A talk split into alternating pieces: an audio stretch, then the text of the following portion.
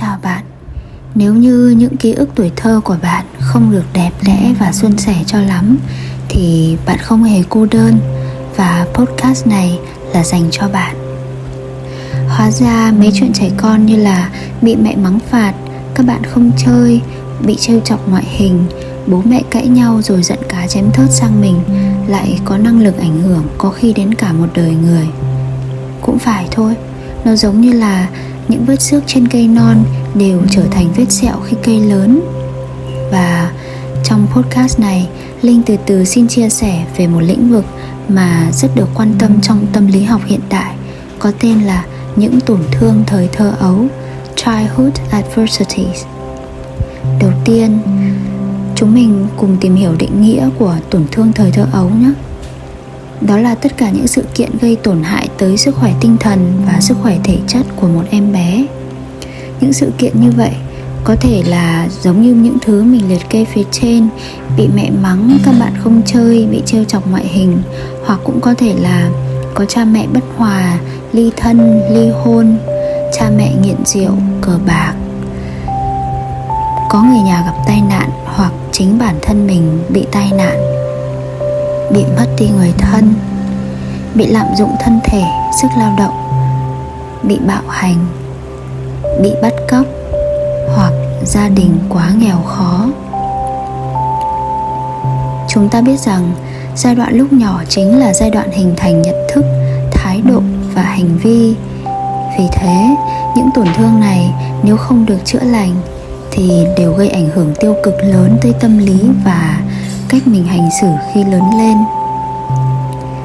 Năm ngoái, mình có một người anh quen biết đã mất vì sốc ma túy. Và trước khi anh nghiện ma túy, anh có thời gian rất dài lông bông bụi đời, rồi làm những việc xã hội đen. Lý do là bởi vì anh ấy chán đời.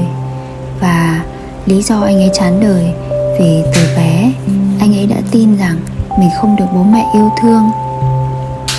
Hồi ấy, bố anh ấy luôn luôn chửi mắng anh rất là thậm tệ Và nói những câu như là, Tao sinh ra mày làm gì không biết? Có người thì nói, Con trai gì mà không bản lĩnh? Bố mẹ như vậy thì cũng phải biết cách vượt qua chứ. Nhưng bản thân mình hiểu, Bởi vì cũng là một câu nói ấy thôi. Vết xước trên cây non sẽ thành vết sẹo trên cây lớn. Có người vượt qua được, Cũng có người không. Tiếp theo, chúng ta sẽ cùng tìm hiểu các ảnh hưởng tiêu cực của tổn thương thời thơ ấu nhé. Khi còn nhỏ thì việc phải chịu những tổn thương này có thể sẽ khiến các em bé ngại tham gia các hoạt động xã hội, khó ngủ, mất ngủ hay gặp ác mộng, dễ hồi hộp, dễ cáu.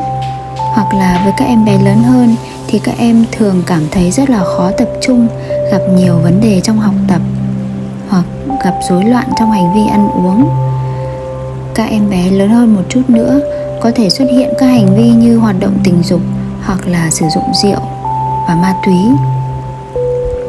Còn khi đã trưởng thành rồi á, thì những đứa trẻ bị mắng phạt khi mắc lỗi sau này dễ trở thành những người thường rất hay dằn vặt bản thân. Có khi họ có gia đình thì với người ngoài có thể khúm núm, nhưng với người trong nhà lại rất dễ cáu gắt. Trong đời sống thì họ luôn ngại rủi ro trong công việc, họ ngại thể hiện chính kiến và luôn có xu hướng sợ mất lòng người khác. Những đứa trẻ hồi nhỏ thấy bố mẹ bênh các anh chị em mình hơn thì lớn lên thường có xu hướng dễ ghen tị với mọi người và khó thân thiết với chính anh em mình. Hoặc những đứa trẻ sống trong gia đình bất hòa, bố mẹ ly thân và ly hôn, sau này dễ mắc các tệ nạn xã hội như là mại dâm, ma túy hoặc sẽ trở thành những người lớn có thái độ mất cân bằng với tình yêu, hoặc là họ yêu đương rất là dễ lụy tình, hoặc là họ nghi ngờ rồi sợ yêu. Những người bị bạo hành thời thơ ấu rất dễ mất niềm tin vào cuộc sống. Nhiều người có xu hướng vướng vào các tệ nạn xã hội hoặc trở thành tội phạm khi lớn lên.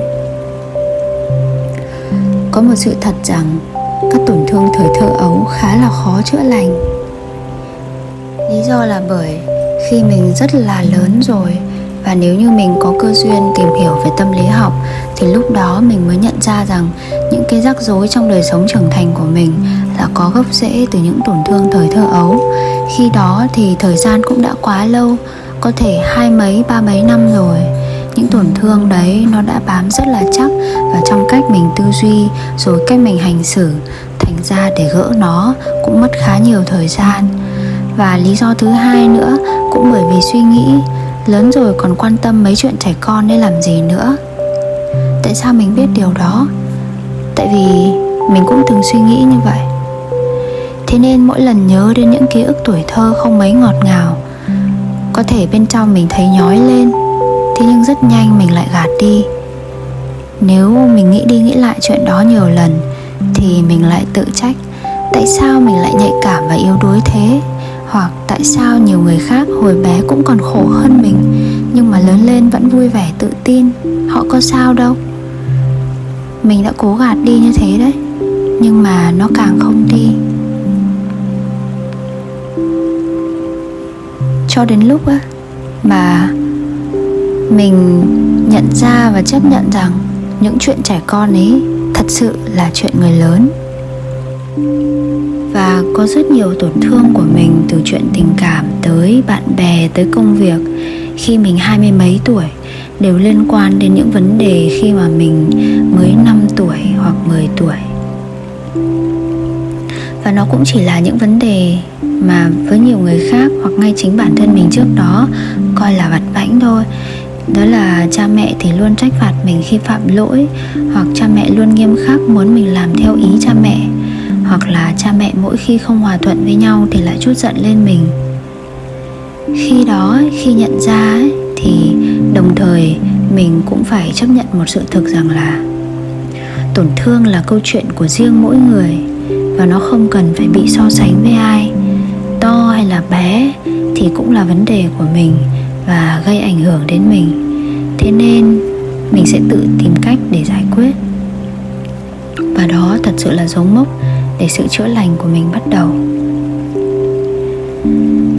Sau khi mà nhận ra, mình tiếp tục bằng cách là không trốn tránh các tổn thương ấy. Mình lắng nghe các tổn thương, mình không kìm nén nữa. Mình sẽ lắng nghe như là, tôi có một cảm giác tủi thân khi nhớ lại những lần bạn bè không cho tôi chơi cùng. Tôi có cảm giác ấm ức khi nhớ lại những lần mẹ bênh em tôi dù em tôi làm sai tôi có một cảm giác bất an khi nhớ lại những lần tôi làm sai và bị người lớn trách phạt. Tôi có một cảm giác trái tim tôi như nặng đi khi nhớ lại những câu chuyện đó. Tôi cũng cảm thấy họng tôi như đang nghèn nghẹn khi nhớ lại những cảm giác đó. Khi mình cứ kể ra như vậy, không sót một điều gì, thì đấy chính là cách mình sẽ dần dần khiến cho nỗi lòng nguôi ngoai bước tiếp theo là mình tin tưởng vào khả năng tự chữa lành đứa trẻ bên trong của chính mình. Đó là sự tin tưởng rằng mình đã lớn, độc lập tài chính, độc lập trong suy nghĩ và độc lập trong cảm xúc. Nên mình hoàn toàn có khả năng chăm sóc đứa trẻ bên trong mình, chữa lành những tổn thương ngày xưa. Mình cũng tin rằng nếu mình chưa thể tự chữa lành thì mình cũng sẽ tìm được người hỗ trợ mình. Nói chung là mình có một niềm tin rất lớn rằng những tổn thương này rồi sẽ được lành lặn sau đó mình sẽ chọn cách để rời xa hoặc là chọn cách tha thứ cho những người gây tổn thương cho mình tùy thuộc vào nội lực hiện giờ của mình. Mình nhớ lại cái hồi đó ấy, khi mà nội lực mình còn yếu á, thì mình đã chọn cách là rời xa thật ra ấy, có thời gian khi mình nhận ra những cái tác động của tổn thương thời thơ ấu ấy, mình cũng quay ra trách móc bố mẹ. Đương nhiên là chỉ trong lòng thôi chứ không bao giờ mình nói về bố mẹ. Nhưng mà trong lòng mình thì hay có những trách móc như là tại sao bố mẹ lại cư xử như vậy? Thế nên bây giờ mình mới tự ti. Rồi bởi vì bố mẹ luôn quát mắng và không cho con làm những cái điều mà con muốn làm. Thế nên bây giờ con có một tâm lý rất là sợ thử thách và con luôn sợ là mất lòng người khác. Và có một điều nữa là ngay cả khi mình đã trưởng thành rồi á, ngay cả khi mình đã hai mươi mấy tuổi rồi á, bố mẹ vẫn coi mình như trẻ con và vẫn đối xử với mình như vậy. Thành ra thì à, có một thời gian mình cảm thấy khó để có thể hàn gắn quá, thì mình đã chọn cách là mình đi học xa và mình ngại về nhà. Lúc đó mình cũng có cảm giác tội lỗi trong lòng rằng mình như vậy là không đúng với trách nhiệm của một người cha. Thế nhưng mà đấy là điều tốt nhất tại thời điểm lúc đó mình có thể làm.